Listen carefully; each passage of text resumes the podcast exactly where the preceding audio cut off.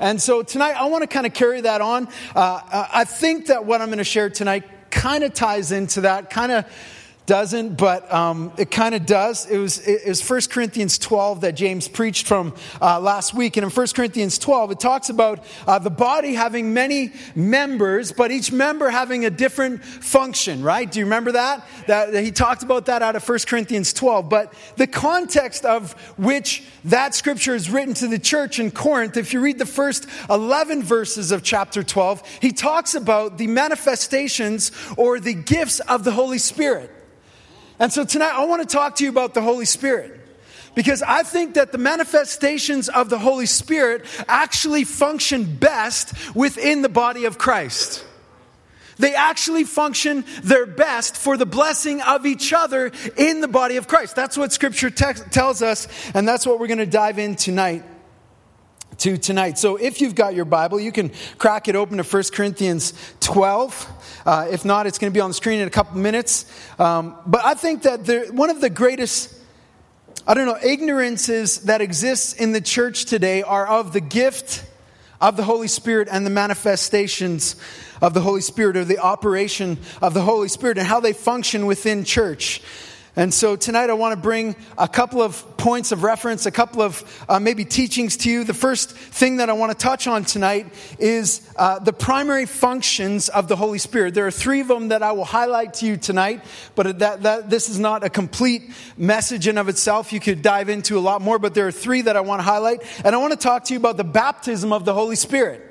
Maybe one of the most confused items in the Bible or debated amongst the church the baptism of the Holy Spirit. And it's actually caused division in the church, which I think grieves the heart of God, and I know it grieves my heart. First off, let me just start by saying to you tonight that the Holy Spirit is not weird. He's my friend, and he's not weird. People are weird. And people weird do weird things. Weird people do weird things. And oftentimes, sometimes, oftentimes, maybe you've seen it happen before in the church, we blame it on the Holy Spirit. And it freaks people out.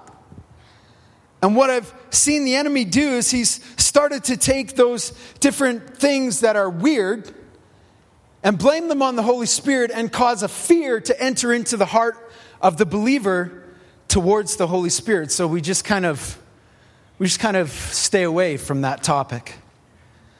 And I think that we're doing ourselves a, a, great disservice. Francis Chan wrote a book a while ago called The Forgotten God. And, and I don't know if you've ever read it, but he just talks about how uh, there's an absence of the, the talk about and the teaching of who the Holy Spirit is and what his function is in the life of a believer today. So I think that what happens sometimes to us is we think that we need to only have the Holy Spirit in little douses. But how many know tonight that you don't just need the Holy Spirit in a little snidbit at a time, but you need to be completely immersed in the Holy Spirit? That we actually can't live the overcoming Christian life that we were created and destined to live without the Spirit of God flowing in us and through us, touching the world around us. We won't see that happen until we make room in our hearts and our lives for the fullness of the Holy Spirit to come upon us. Because the life of a Christian is not supposed to be a naturally produced effort, uh, your best effort. It's supposed to be a supernatural, empowered life that is empowered by and through a relationship with the Spirit of God. That's why Jesus said, I'm going to touch on this in a sec. That's why Jesus said that it's better for you if I go away.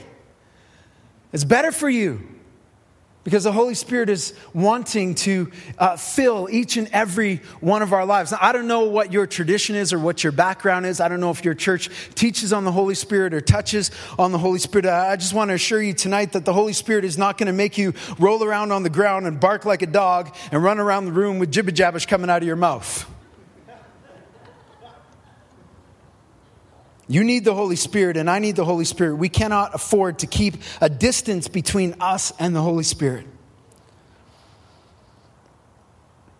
I kind of feel like tonight is a night that God wants to do something in our lives. And my heart and my desire is that you would encounter the Holy Spirit and that you would leave here completely transformed and changed by His power and by His grace. I pray that God would move you if there's fear in your heart tonight about who the Holy Spirit is, that He would move you from a, a place of fear to a place of safety and security in His love for you. Because my Bible says that perfect love casts out fear. And because the Holy Spirit is God and God is love, the Holy Spirit operates out of love. And so I pray my heart tonight is that you would encounter the Holy Spirit. First and foremost, He's not weird. Secondly, He's not a force. It's not like uh, the, the, the Star Wars you know, movies where there's, may the force be with you. And some have the force and others don't have the force. And we need the force of the Holy Spirit. He, he's not an it, He's God. I was in China a few years ago uh, ministering with the Gideons International in Canada, and I was with a brother in China who was our, our leader on that trip, and he had been to Bible school, and one of his pastors at his church, I won't mention what the denomination was, but one of his pastors at his church, um, his, my friend's name is Rocky, he was kind of freaked out because the Holy Spirit was manifest or showing himself mightily in and through the ministry that we were doing in that trip, and blind eyes were opening, deaf ears were opening, people were speaking in tongues. I think they were. I don't understand Mandarin or Can- Cantonese, but I'd heard them speaking, and it, it seemed like a heavenly language to me. But, but he was kind of freaked out about this, and we jumped in the bus after the church service, and we were driving three hours to our next church service, and he was asking me about it, and he said that when he went to Bible school, his pastor told him, listen, they're going to teach you some great things, but as soon as they start talking about the Holy Spirit, get out of that conversation. And I said, why would he tell you that?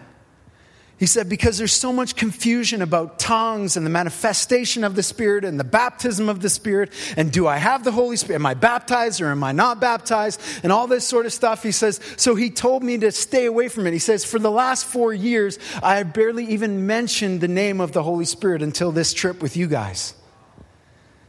And so I began to have a conversation and unpack some of the functions of the Holy Spirit, which I'm going to share with you tonight, and what the Holy Spirit wants to do in and through our lives. So, are you ready? All right. First of all, you might say tonight, I already have the Holy Spirit. If you're a Christian in the place, I want to reaffirm that that is true. When you are saved, when you're born again, when you, you are given the Holy Spirit, you actually, actually, you cannot it's impossible for you to receive Christ as your Lord and Savior without the Holy Spirit. It's actually impossible. And the Holy Spirit, whether you're a Christian or whether you're not, He's actually working in your life before you even know it. So if you're here and you're in the place and you're not a Christian, you've never professed Jesus as your Lord and Savior, you've never recognized the need for a Savior, that you're a sinner and you need a, need a Savior, the Holy Spirit actually is the one that brought you here tonight. You might think that your friend invited you, but the Holy Spirit actually brought you here tonight. The Bible says that none can come to the Lord unless the Holy Spirit, unless the Spirit draws them. 1 Corinthians 4, verse 3 says this No one can say that Jesus is Lord except by the Holy Spirit. No one can say that Jesus is Lord except by the Holy Spirit. The Holy Spirit is the one that brings you to a place of decision in regards to who Jesus is and what he's done for you. The Holy Spirit is already working in your life. Ephesians chapter 1 verse 13 tells us that he is actually the seal of our guarantee. How many are thankful that you can have a guarantee that when you die, if you die and you've professed a faith in Jesus Christ, that you will be with Jesus for all of eternity? There's actually a guarantee. And you know, the guarantee is not your best efforts. It's not based on your church attendance. It's not based on your Bible reading, although those things are important. I'm thankful that I have a guarantee by the grace of God of His Spirit. And this is what the Bible says to us. In him you also trusted after you heard the word of truth, the gospel of your salvation, in whom also, having believed, you were sealed with the Holy Spirit of promise. So, if I were to ask you tonight, do you know if you are saved? Do you know if you've been adopted by God into his family as a son or as a daughter? You can have a guarantee that he is the seal of God's approval as a son and God's adoption as a son or a daughter. into Christ. He is the seal of our guarantee. So maybe the question is we need to ask ourselves tonight is not do I have the Holy Spirit, but does the Holy Spirit have me? Let's look at a couple of key functions of the Holy Spirit. Firstly, the Holy Spirit is our helper. He's the one that helps us. John 15, verse 26, Jesus said this He said, When the helper comes, whom I shall send to you from the Father, the Spirit of truth, who proceeds from the Father, he will testify of me. Holy Spirit is our helper. He's our comforter. He's our intercessor. He's our counselor. He's the one that helps us every day follow after God. He's the one who helps me be a good dad.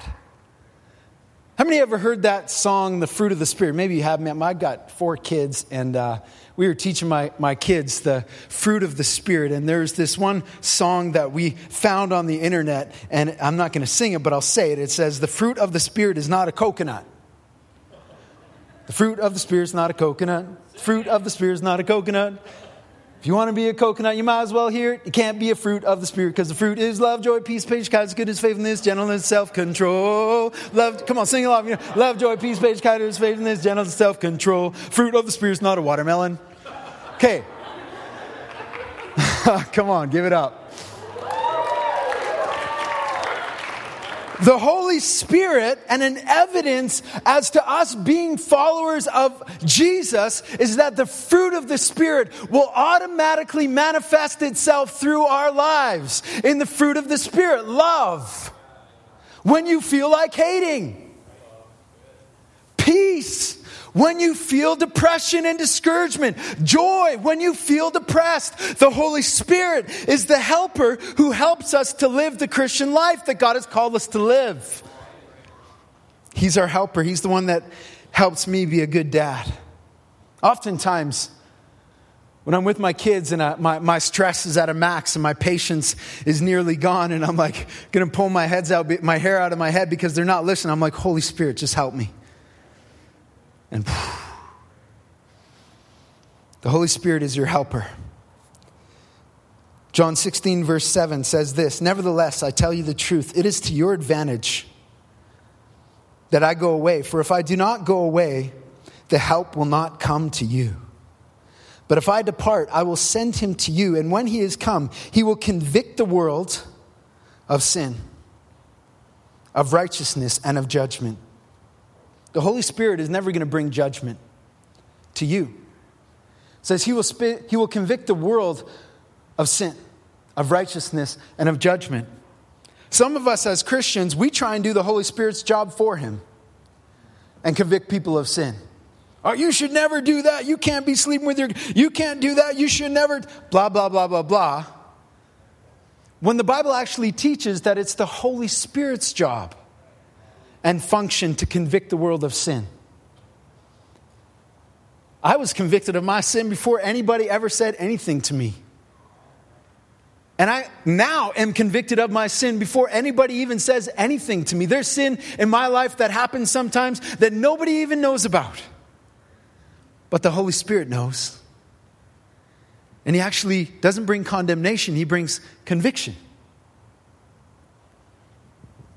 Says that the Holy Spirit, when the Helper has come, he will convict the world of sin, of righteousness, and of judgment. Of sin because they do not believe in me. Of righteousness because I go to the Father and you see me no more. Of judgment because the ruler of this world has been judged. Listen, it does not say that the Holy Spirit came to, to judge you.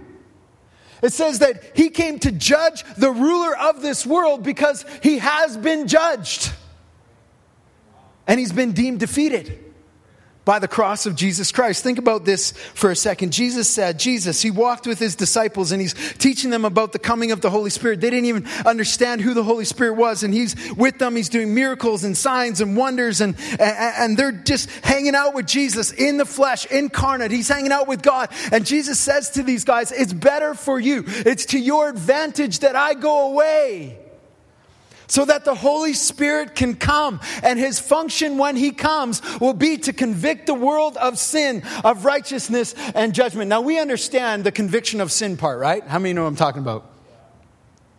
When was the last time you let the Holy Spirit convict you of righteousness?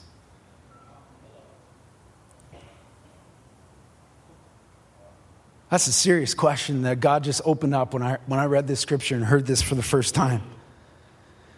The Holy Spirit is the agent of the Trinity that brought us to Christ. He convicts us of sin, and you never get saved without the Holy Spirit at work in our lives. He reveals the need for Christ, but He also convicts us of righteousness. The Holy Spirit wants to convict you of righteousness. What does that mean? He wants to convict or convince you that because He has gone to the Father, and taking care of everything that needed to be taken care of. In order for you to be in right standing with God, you can have great joy and celebration.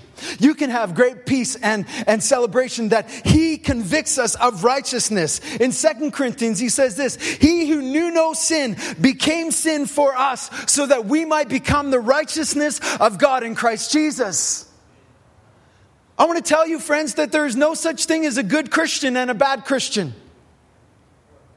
Now, hear me here for a second.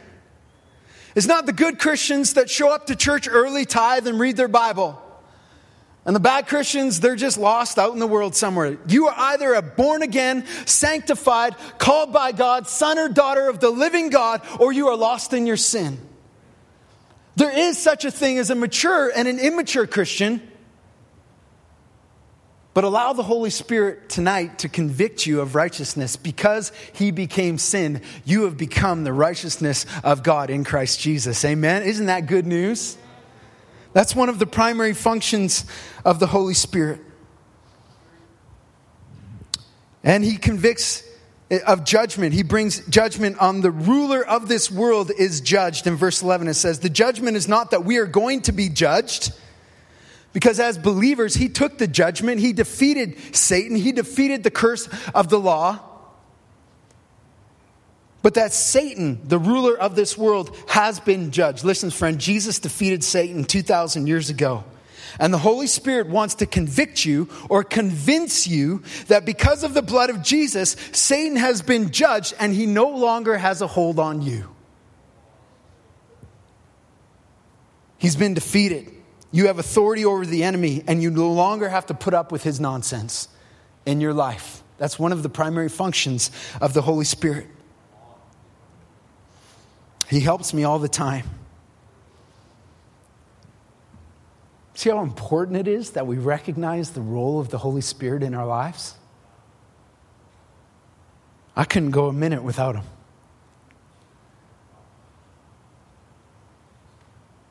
Neither can you.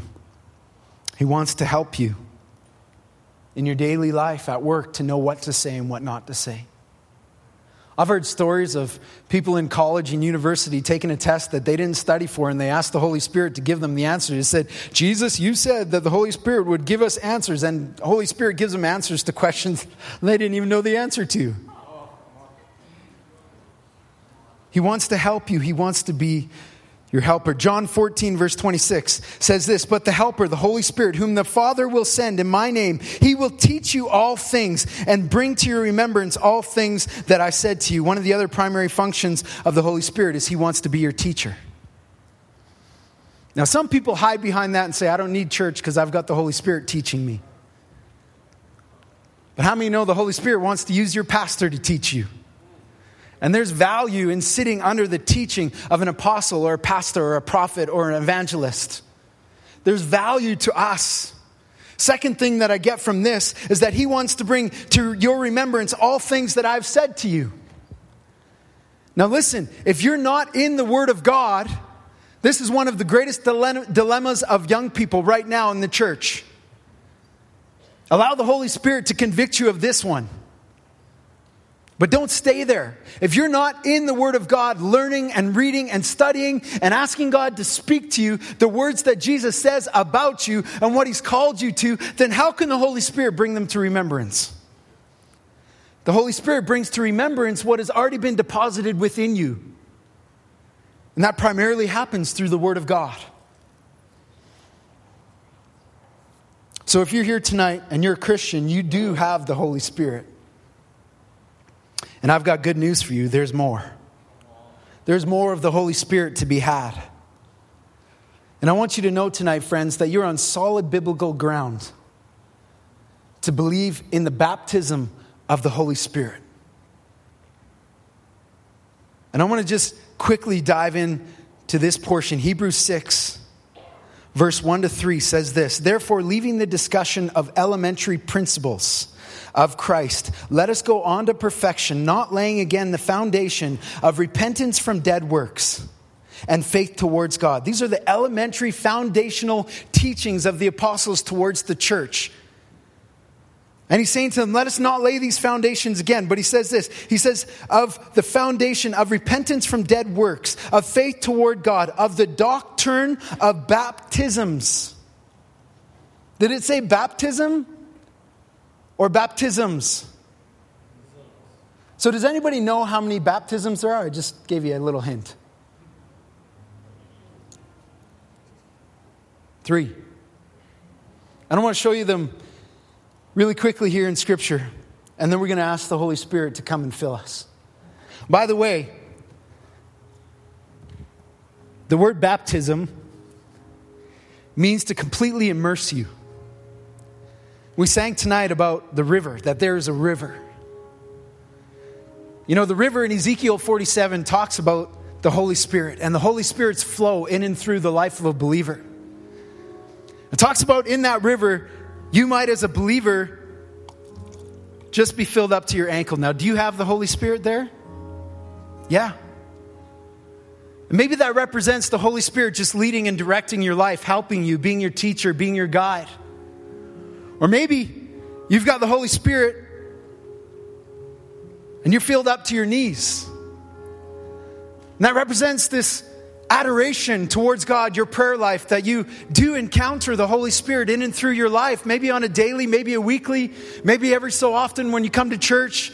But it represents you being on your knees in a place positionally as of adoration of God. But you know the desire of the Holy Spirit is complete immersion. I might get in trouble for this later, but I don't care.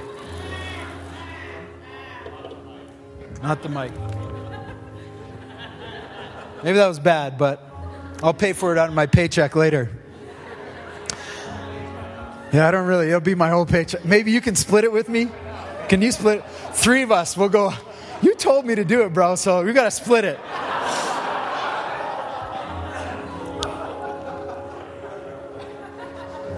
I saw someone do that before. It looked a lot better.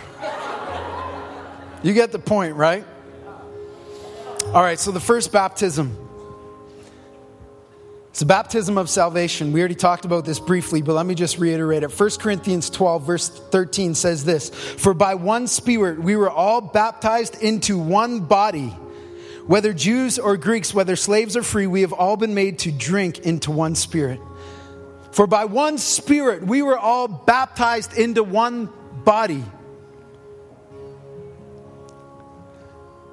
This is what happens at salvation. We are baptized by faith into the body of Christ.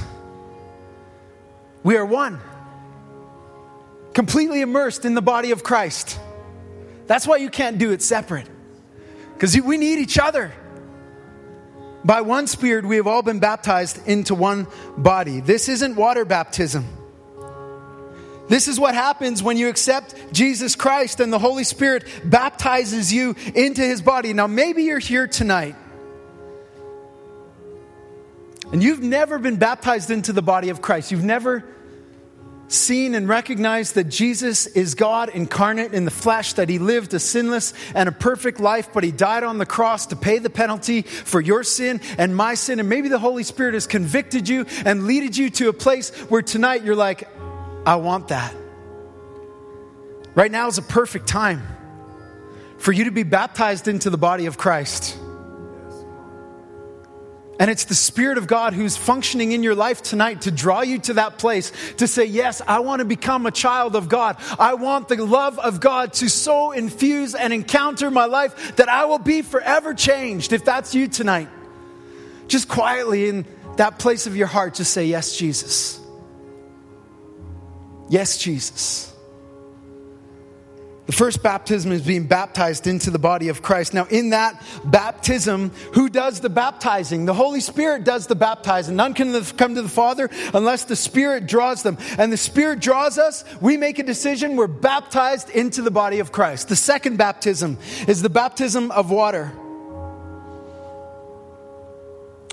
If we're wanting to be obedient to the commands of Scripture, we need to make a choice to be baptized in water. This is the baptism that Jesus had in mind when he said in Matthew 28, verse 19, he said, Go therefore and make disciples, followers of Jesus, right? They've already experienced the first baptism, baptized into the body. They're now disciples. Make disciples of all nations, now baptizing them in the name of the Father, the Son, and the Holy Spirit. So, who does the baptizing in water baptism? The disciples.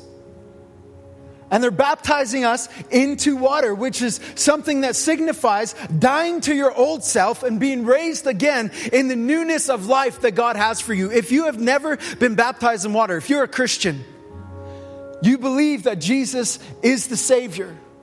If you have a relationship with Jesus and you have never been baptized in water, I want to encourage you tomorrow, email your pastor and tell him, I want to be baptized in water. Let me tell you, friends, it's more than just a, a, a, symbolism thing that happens. There's something that supernaturally happens when you say uh, publicly, when you say, I am dying to myself, and the dead person, the dead Casey, is staying in the water, and I'm raising, I'm being raised up in the newness of life in Jesus. Romans 6, 3 to 5 says this Or do you not know that as many of us were baptized into Christ, you were baptized into his death? Therefore, we were buried with him through baptism into death, that just as Christ was raised from the dead by the glory of God the Father, even so we could walk in the newness of life. Listen, friends, salvation comes through faith in Jesus alone. I know I'm going late, but this is good stuff, right?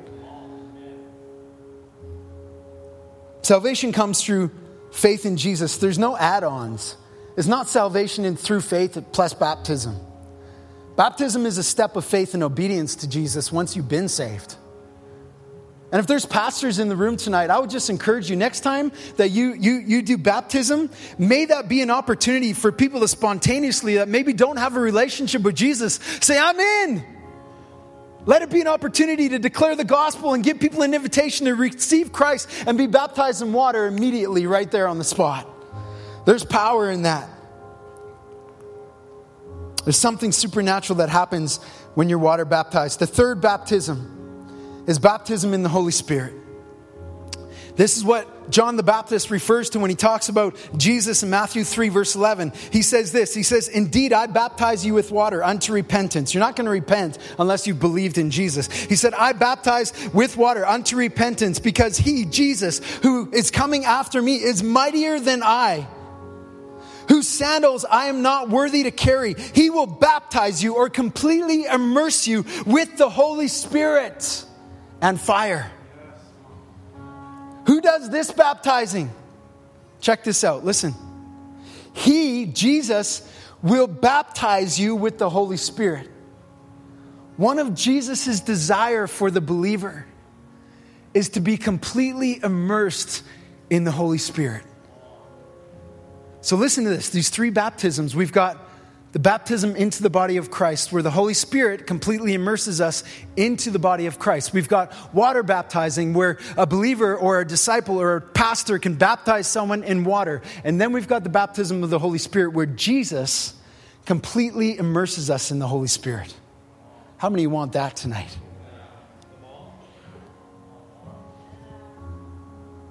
We see that the baptism of the Holy Spirit and fire comes to the believer. Man, I was going to go through a bunch of examples. I'm going to give you one, and then we're just going to ask God to do whatever He wants to do. Peter preaches a crazy, convicting message in Acts 2, verse 37. Under the anointing of the Holy Spirit, he preaches the gospel to the unsaved. And the Bible says in, in verse 37, it says, Now when they heard this, they were cut to the heart. Remember, we talked about the Holy Spirit convicting? They were cut to the heart. And Peter said, to them and to the rest of the apostles, or they said to Peter and the rest of the apostles, Men and brethren, what shall we do? And Peter said to them, Repent And let every one of you be baptized in the name of Jesus Christ for the remission of sins, baptism in water. And you shall receive the gift of the Holy Spirit, baptism in the Holy Spirit. Acts 8, verse 14. I was, I'm going to keep going. Acts 8, verse 14 to 17 says this Now, when the apostles, Philip is preaching, and it says this Now, when the apostles who were at Jerusalem heard that, heard that Samaria had received the word of God, they had had faith in Jesus, they believed the gospel, they were baptized in the body, they received the word of God, they sent for Peter and John to them, who, when they had come down, prayed for them that they might receive the Holy Spirit. You're not going to pray for someone who's not a believer to receive the Holy Spirit. As yet, the Holy Spirit had not fallen on any of them. They had only been baptized, water baptism, in the name of the Father, the Son, and the Holy Spirit, in the name of the Lord Jesus. They were believers who were water baptized, but they had not yet received the Holy Spirit. And it says, and then they laid hands on them and they received the Holy Spirit. All three baptisms in one story. There's a few more, but I'm not going to go there right now. Of course, we need to look at the day of Pentecost. In Acts 2, verse 1, Jesus says this He says, You shall receive power when the Holy Spirit has come upon you. They were already believers, they were already baptized in water. And now Jesus is saying the Holy Spirit's going to come and baptize you and completely immerse you in His Spirit.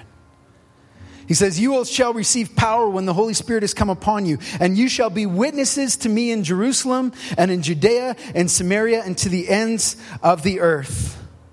And when the day of Pentecost had fully come, they were all with one accord in one place. Does that sound like church to you? There wasn't just a few scattered out in the bushes enjoying nature. They were in the upper room collectively praying with expectation, sitting under the teaching of the apostles and expecting the promise of the Holy Spirit to come.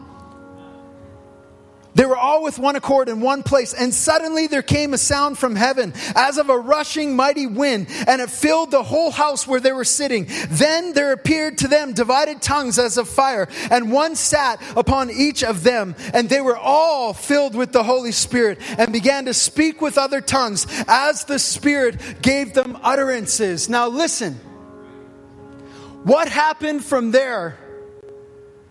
Was what signifies whether or not you've been filled with the Holy Spirit, not the fact that you spoke with tongues. See, the devil, when this came in the early 1900s and the renewal of the baptism of the Holy Spirit came through Azusa Street, the devil tried to make it about one doctrine, about one gift, one manifestation, and he caused the whole thing to be messed up so that we would focus on the gift or the manifestation of the Holy Spirit when the gift is the Holy Spirit. And there are many manifestations of the Spirit. There are many functions and ways that the Holy Spirit shows Himself in and through you. And what impresses me in the Spirit of God when we see Him baptize people in Scripture is not the fact that they spoke in tongues or prophesied, it's the fact that they went out and won souls. And the church grew and 3,000 were added. They were baptized with the Spirit, they prophesied, and many believed. And we need to move out of the church in the baptism of the Holy Spirit to win the world to Jesus. So, what do we do? What do we do? 1 Corinthians 12, which I said I was going to read. I'm going to read it just real quick. 1 Corinthians 12, verse 1. Just before verse 12, that was read last week about the body all having different functions, but one body. This is the context that Paul says that in. Verse 1 of chapter 12 says, Now concerning spiritual gifts, brethren, I do not want you to be ignorant. You know, why don't we all just stand up to our feet right now? You know that you were Gentiles carried away to these dumb idols, however you were led. Therefore, I made known to you that no one speaking of the Spirit of God calls Jesus accursed, and no one can say that Jesus is Lord except by the Holy Spirit. There are diversities of gifts, but the same Spirit. There are differences of ministries, but the same Lord. There are diversities of activities, but it is the same God who works all in all. But the manifestation of the Spirit is given to each for the profit of all. For the profit of all within the context of the local church.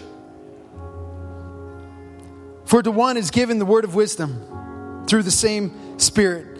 To another, the word of knowledge through the same Spirit. To another, by the same Spirit, faith by the same Spirit, to another, gifts of healings by the same Spirit, to another, the working of miracles, to another, prophecy, to another, discerning of spirits, to another, different kinds of tongues, and to another, the interpretation of tongues. But one in the same Spirit works all these things, distributing to each one individually as he wills. For as the body is one, it has many members, but all the members of that one body, being many, are one body, one Spirit so also is Christ. For by one Spirit we were all baptized into one body, whether Jews or Greeks, whether slaves or free. We have been all been made to drink into one Spirit. We need to learn to drink.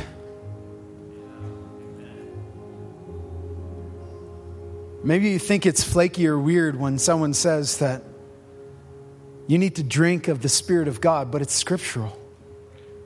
Do not be drunk with wine, but be drunk in the Holy Spirit. And what comes from that place are different manifestations. There's nine different functions that the Holy Spirit acts in that we just read about. Luke 11 says this Which of your fathers, if your son asks for a fish, will give him a snake instead? Or if he asks for an egg, will give him a scorpion? If you then are evil, know how to give good gifts to your children, how much more, how much more will your Father in heaven give the Holy Spirit to those who ask Him? So tonight we're just going to ask. I just want you to close your eyes right now.